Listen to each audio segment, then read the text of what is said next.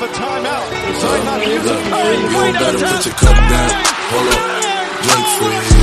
Curry. At me if you need me. NBA record. Whenever you have number 30 on the court, you will have a chance to win. What up, Dub Nation, to another episode of the Catching Dubs podcast. We're your host. I'm Ethan with my Splash Bro co host, Zach. You know, I was really surprised that the Warriors pulled off a dub against the Heat with this injury um, team so far. So just well done to them. Don't know. Just Yeah. I, I, I'm not impressed whatsoever. I th- thought the Warriors were in it the whole way. That is straight up uh, fib. Sorry to everyone, but um, Warriors got two straight wins, trying to make it three straight and win me twenty dollars. That's perfect. Um, so the Warriors were here to recap the Warriors' last two games against the Cavs and the Heat, and let's get it started. All right. So our first game that we'll be recapping here today is the Warriors versus Cavs. Oh, the five-year rivalry of the Warriors versus Cavs many years ago. The Warriors won 129 to 98 with Steph Curry as the leading scorer with 36 on 13 and 19 shooting. Overall, it was just a really great game from everyone. Um, everyone was shooting well. I mean, there wasn't really like bad things to say. It was just a great night overall. Um, I don't know, Zach. It was just kind of like what Warriors basketball should have been. Um, and I was pretty happy with the results. Yep, Steph Curry still playing at MVP level. Um, Draymond obviously still putting up 10 plus assists a game. He hasn't changed. Andrew Wiggins um, still playing, still improving every day, trying to get up to the $36 million he's making and try to play like a player who earns, who gets paid $36 million. If that it made any sense, but he currently does not play like he gets paid $36 million. Um, another 40 night of the. Kelly, another night of the Kelly Oubre experience. Um, He played well. I'm just Yeah. gonna give him that. He played well. Yeah. Well, it's another night of the Kelly Oubre experience. You don't Yeah. know what you're gonna expect. Um, I think another night that showed that Brad Wanamaker should not be the backup point guard for the Golden State Warriors. I'm sure Brad. I'm sure Brad is a really great guy, really nice guy, but like I said in previous episodes, I do not think he should be a guy who comes into the second quarter after Steph after Steph goes to the bench and tries to run the point for six plus minutes. He's just not that type of player. Back in Boston, I think he was the 11th, 12th guy on the roster, and he- dominated in the bubble, and that gave Bob Myers the Ammunition yeah the ammunition to to, give pull the trigger. yeah to pull the trigger to give him a contract um but i also think um that a lot of i think the warriors had eyes on a lot of free agents off topic um in the off season but when Klay got hurt a lot of free agents backed down and didn't want to come because the warriors weren't going to be serious contenders but the warriors got a big w and One thing though, one thing. it was Damion good Lee- yeah it was a good night Damion Lee. One, two words. Damion Lee. Like this guy has been struggling as of late. Um, Zach, I don't know if you want to touch on that, but like, He's a sharpshooter, man. You, s- uh, we'll touch on the Heat game, but man, every time he goes into the corner, you find him, man, he knocks it down. That is overly sarcastic, though. Um, he's, I don't know what to say about Damion Lee, but his defense is being suspect right now. that is true. But there are some times where he looks great, and there are some times where he looks god awful. But I think you can say that to every player in the second unit. Yeah. Um, Eric Paschall, like we mentioned, has struggled a lot. Um, in the Heat game, he was key um, uh, on the floor and coming off the bench. That led to their comeback. We'll get to that. But um, Brad Wanamaker obviously has struggled all year, Warriors fans can say. Um, Kelly Oubre obviously gonna repeat myself again. Kelly Oubre experience, you don't know what you're gonna get. So It's a roller coaster, baby. he's another part of the second unit, which is suspect. Um, and then you obviously have Damion Lee, who's looked great through the first couple games of the year. Obviously, hit that buzzer beater against Chicago, but the past past few weeks he hasn't been hasn't looked that great. yeah. Um. Just kind of So just going back to finish my thought, I think the second unit is so inconsistent. They can either keep this team in the game or they can extend the opponent's lead to 20 points with how bad they play defense. I think JTA, when Wiseman and Looney will come back, he'll probably slide down to the second unit because he's obviously earned the minutes. I think he'll probably, just my opinion, I think he'll be the best overall player in the second unit with how he is playing lately. With that, how such a high basketball IQ he has. He's not the greatest shooter in the world, obviously. When he shoots three pointers, you don't see a lot of them going in, but he knows where to find guys on the floor. And I think he'll be a key part in the second unit uh, this year. And I think the Warriors will try to hold on to him for years to come when Klay comes back and they uh, become championship contenders again. Yeah, uh, yeah. Um, that second unit, your take on that? I feel like I totally agree with that. Like this is going to be a make or break for them over a lot of games. Like we've seen the second unit kind of choke like a couple games for us. So I feel like when everyone else is healthy, when Wiseman and Looney comes back, I feel like it's going to bolster that second unit, and I feel like we can see a lot of more consistency. Um, but the second unit um, was great um, for the Heat game, obviously. So as we'll transition into that, um, they were great, and they played a couple nights ago uh, when this recording is released. They won an overtime thriller, 120 to 112. The Warriors had no Draymond, no centers, and they were mostly down the entire game, but they still found a way to win the game, especially with Steph struggling all night. But he capped off the evening with two of the most important three pointers in the game. So it was just kind of kudos to this Warriors team, and I'm in, um, glad to see the fight within them. So that's my Yeah, it, I think that. that game showed. I don't th- like Draymond Green has said. I don't think the Warriors have a identity. This team, but I think it showed on Wednesday night that this team will not back down and they'll always be in it. fight. they sh- no yeah, they showed- claw. Big fight to get back into the game. I think they were down double digits. I don't know if they were down double digits They were mostly halftime. down double digits. Yeah, I think like Fourth quarter was six mi- six minutes to go when Steph comes back 14, in. They were down 14. They were down 15, I think it was a 15 point comeback, and they scratched and clawed and their way in there. And I think Kent Bazemore and Eric Paschall led the way off the bench. I think it was one of those nights where the second unit had a good Great night. showing. Um, and I think it was another positive that even when Steph doesn't play well, this team can still win. I think that's just the main takeaway for me from that game is that Steph didn't shoot the ball well at all until He still scored 25, which is until- crazy. six minutes left in the fourth quarter, and then in overtime where he had that dagger three to end it. Um, I don't think the Heat are the greatest team in the NBA, but they're obviously the Eastern Conference former East, defending Eastern Conference champions. So I think it was a good win for the Warriors, and they had now have some good momentum heading into a good a good stretch of games against um, some below 500 games. teams.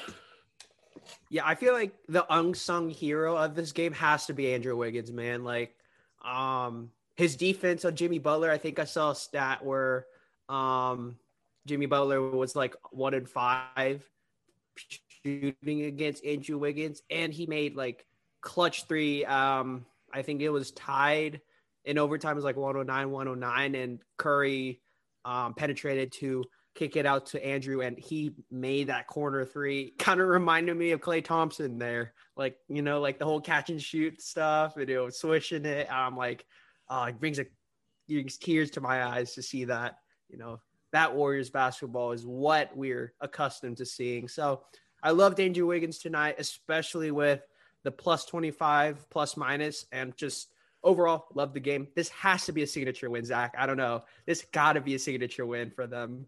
Yeah, it's easily the most hyped I've been after a Warriors game since the comeback win against the Lakers, Lakers on in January.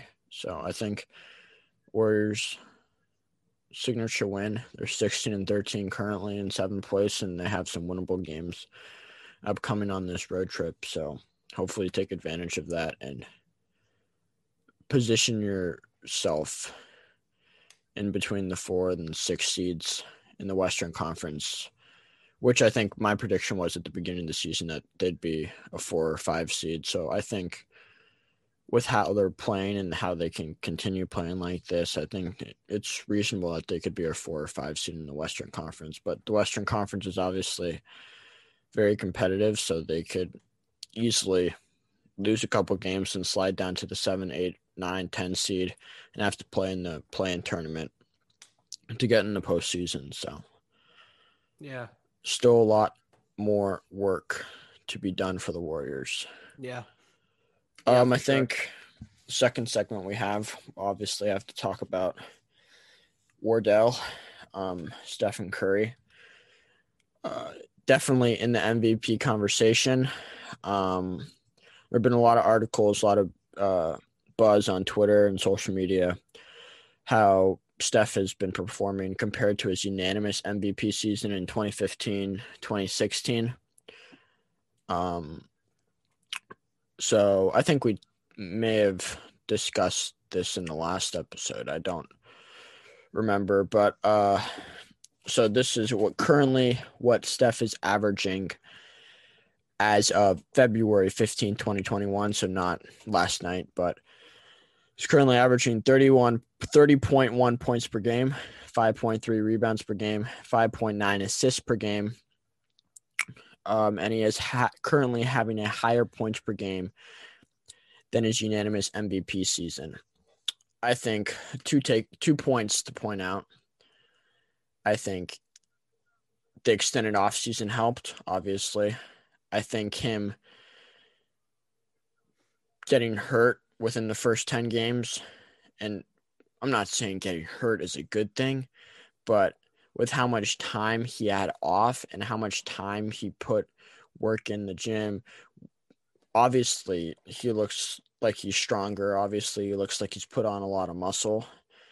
Guess you can compare that to oh shoot, here we go again. Um, to Jordan putting on muscle before playing the bad boys because he didn't want to take a beating, and that's obviously how the Bulls got over the hump. But you can't really compare that though, because the Warriors aren't really going anywhere this year because Klay's not around. But um, I think he just looks better. It's I agree. Not very descriptive, but he just looks in shape. And I think with the extended off season that has helped him perform at such a high level. I don't know about you, Ethan, but those are just my thoughts. I may have a couple that come to mind. Yeah. So um, when we look like at Steph 2016 and Steph 2021, there's I feel like a really big difference, especially with like the team. But Steph 2016 was like the greatest offensive showing that we've ever seen in a season.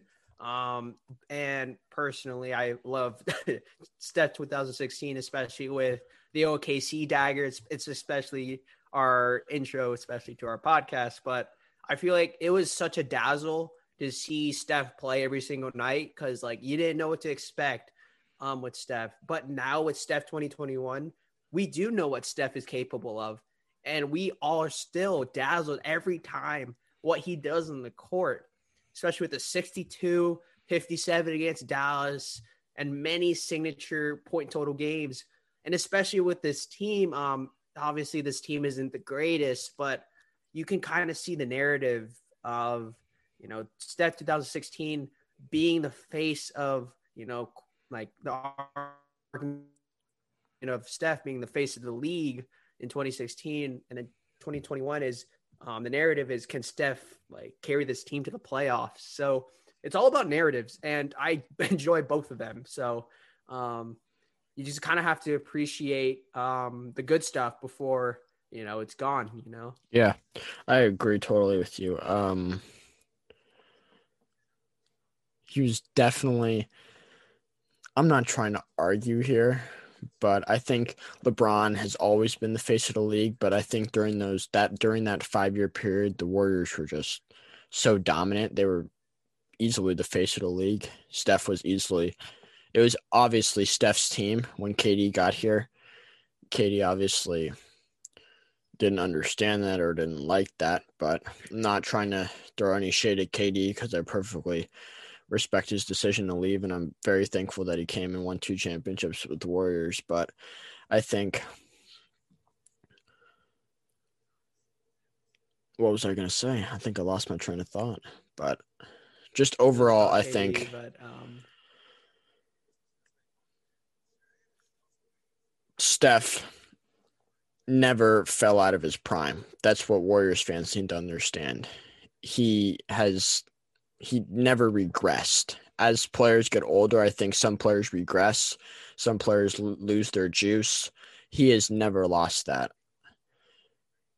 He just had to remind these people what Yeah, he's all he- about. And yeah. he is 2016 and 2020, 2021, 2020, he has never regressed whatsoever. Obviously, he's putting up he's yeah, he's putting better up better numbers this year. And I think I've seen it all on Twitter. I've listened to Light Years with the pod. worst team being yeah. double teamed, triple teamed. Yeah, I've listened to the Light Years pod of Sam and Andy. Like we have mentioned in the past, we brought on Ben, um, who worked with them, but I think Sam or Andy said that a lot of people are their they their opinion is that the front office did not put a good enough roster in front of Steph and they're wasting one of one of his prime years, which I perfectly agree with that the Warriors front office is kind of messed this up this year. I understand that Klay going down, they're not a contender, but I think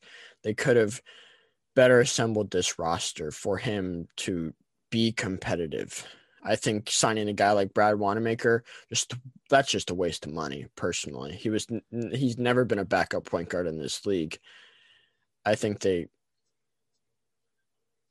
I don't know how they could have improved the team, but I think the front office made a mistake with not putting a great enough roster in front of Steph for one of his prime years. Yeah. Um, that becomes the question now. Like, you know, we're like what 30, 30 ish games into the season. The question arises what should the Warriors do? Um, should they stay put at the deadline or go get out a piece? So we'll answer that after a word from our sponsor. Ever wanted to create a podcast of your own but did not know where to start? Anchor is a platform for you.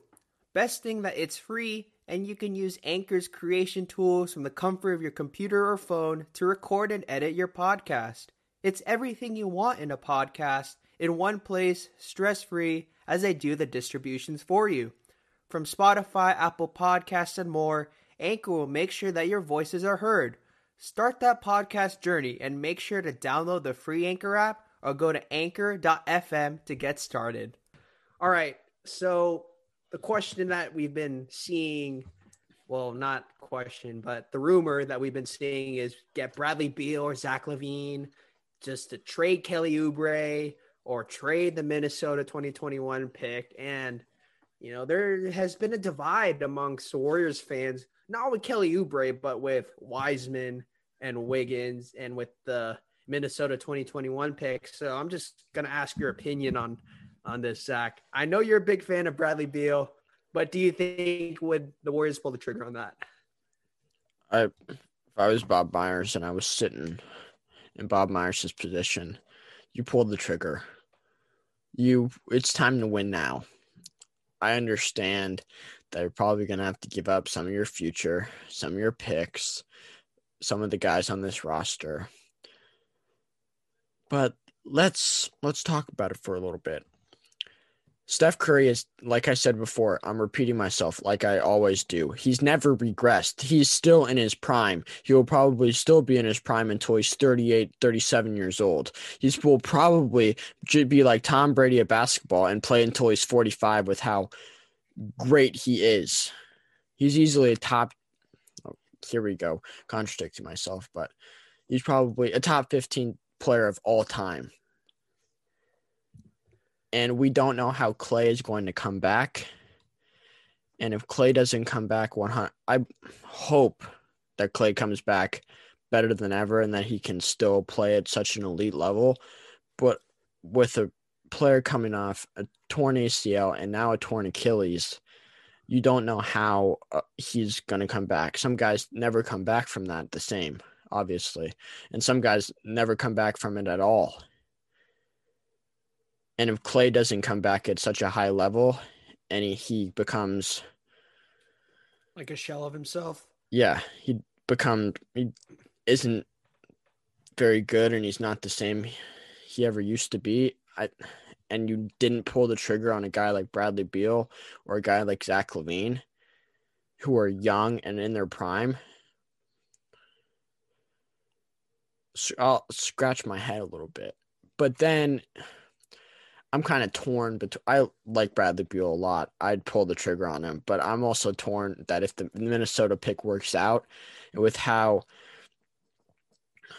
this is gonna this is a weird use of the word, but how appetizing the NBA draft looks this year, with how many guys coming out that look like and maybe NBA starters, like Jalen Suggs, who could who's a point guard from Gonzaga, who's easily the best player on that team. I think he's a freshman.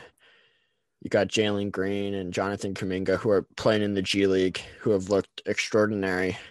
And all three of those guys, if it works out for the Warriors and they end up keeping that pick and this and the Warriors get the four or five, six pick, all three of those guys could easily slide down to them. And I think Jonathan Kuminga or Jalen Green could easily come in and contribute some offense to this team and maybe become a starter. I think my prediction with what I think the Warriors are going to do, I think they're probably going to deal Kelly Oubre and maybe try to get a young player. But isn't Kelly like really young too? I think he's like what, I think he's like 26, mid 20s, I think.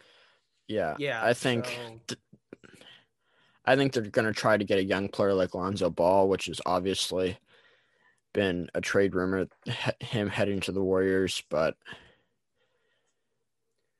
I'm just like I said, if I was Bob Myers, I would probably pull the trigger on Bradley Beal or Zach LaVine. But personally, my prediction is I don't think they will pull the trigger on either. I think they're going to wait. I think they're going to hope the Minnesota pick works out draft a guy like Jonathan Kuminga or Jalen Green, and then sign some good veteran role players in the offseason. Guys like, let me pull up the 2021 NBA free agent expiring contracts.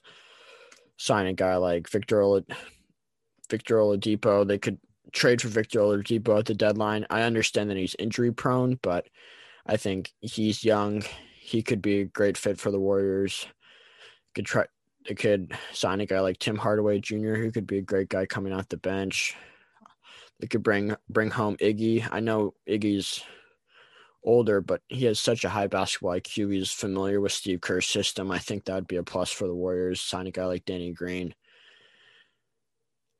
But to finish off my thoughts, I think the Warriors should go all in and go for a guy like Bradley Beal and or Zach LaVine. Like I said before, I think I personally thought that the Warriors should go after James Harden. And with the way the Nets are playing now and how everything is fit together, I think a lot of teams like the Miami Heat are regretting that they didn't trade their future for James Harden. Do you just a statement to the team Miami Heat's front office from myself? Are Duncan Robinson and Tyler Herro so special that you think that when they develop into becoming great players that the Miami Heat will win championships and they'll win more championships than the Nets will if when they have James Harden. That's that answer is no. if the I Miami thought, Heat I thought I felt like they should have gone for James Harden. In my opinion, easily, I James Harden is easily Like one of the best like score. Yeah, one of the talent. He's yeah one of the best scorers talent. to ever play in the NBA, and they never pulled the trigger because they didn't want to give up their future. I understand teams don't like giving up their future. Some front offices are very what's the word shy about it. They don't like that. Yeah, they Hesitant? hesitant. They don't like the idea about idea of it. But I personally thought the Warriors should have gone after James Harden, and I think the Warriors should give it a shot. Go all in. yeah. Play your hand, Bob. Um, you know, I I'm totally cool with going all in, but you know, knowing the Warriors, I feel like they're just gonna stay put. They're not gonna make any moves because I feel like they just kind of fell in love with how Kelly Oubre is like playing with them. Although he does, you know, make some bad plays. Of course, it's the Kelly Oubre experience, but you know, he I think Steve Kerr just loves the energy that he brings on defense and he's slowly starting to understand how to be a part of this motion offense. Um, I think they're just gonna just give it more time to mesh, um, even after the deadline. So I don't see them um, doing anything at the deadline. Maybe signing a few guys, but um, that's what I think. But as in terms of you know trading for the big guys, I feel like they're not going to do it um, just because they want you know I guess I don't know what like is it just to feel more organic, I guess. They didn't want to go get like like a blockbuster trade because I don't remember the time Warriors did a blockbuster trade. I mean, the Andrew Wiggins trade was quite surprising, but I wouldn't consider a blockbuster. Yeah. And I think I don't the- think the Warriors would do that. And I think th- with the Warriors have easily won that trade with how things have pl- played out. That if they end up holding on to the lottery pick and that works out with how Andrew Wiggins has improved so much since he was in Minnesota, I think the Warriors easily won that trade. That's there's a slight bias coming from me as a Warriors fan, both of us as Warriors fans, but I think two way Wigs is here to Maple stay. Jordan, baby. Yeah. But I completely agree with you. I didn't mean to cut you off, but No, I you're completely good. You're good. I completely agree with you. I don't I don't think Bob Myers and Joe Lacob in the front office will make any moves at the deadline. I think they want to hold on to the pick and see how it plays out. And if it ends up playing into their favor and they draft a guy like Jonathan Kuminga and Jalen Green, I'd be hyped about that. And then we'll just have to hope for the best that Klay comes back better than ever. And then reconstruct the second unit. I think that's the main goal for the offseason. Reconstruct the second unit, sign some better bench players. Not Brad Wanamaker for crying out loud, but those are my thoughts on it. I think we provided a good analysis for It's you, all Brad the listeners. I'll just say one more thing about for just next season because I feel like this season is kind of just a bit over for the Warriors, like championship wise, because Klay went down. But next season, all championship hopes for this Warriors team is contingent on Klay, you know, being like at the best. You know, if Klay is like what seventy percent, which I doubt they'll force him back at seventy percent, like um, I don't know. It's just the West is so loaded and they need Klay at 100% to have, you know, their their names in that conversation of being a championship contender. Without Klay, they are not a championship co- contender. I feel like that's just a given at this point. That, so, yeah, without a doubt. Without a doubt. yeah, I think after Klay went down, it was over. yeah, Warriors tw- yeah, Warriors Twitter was We chalked it up Oh. already.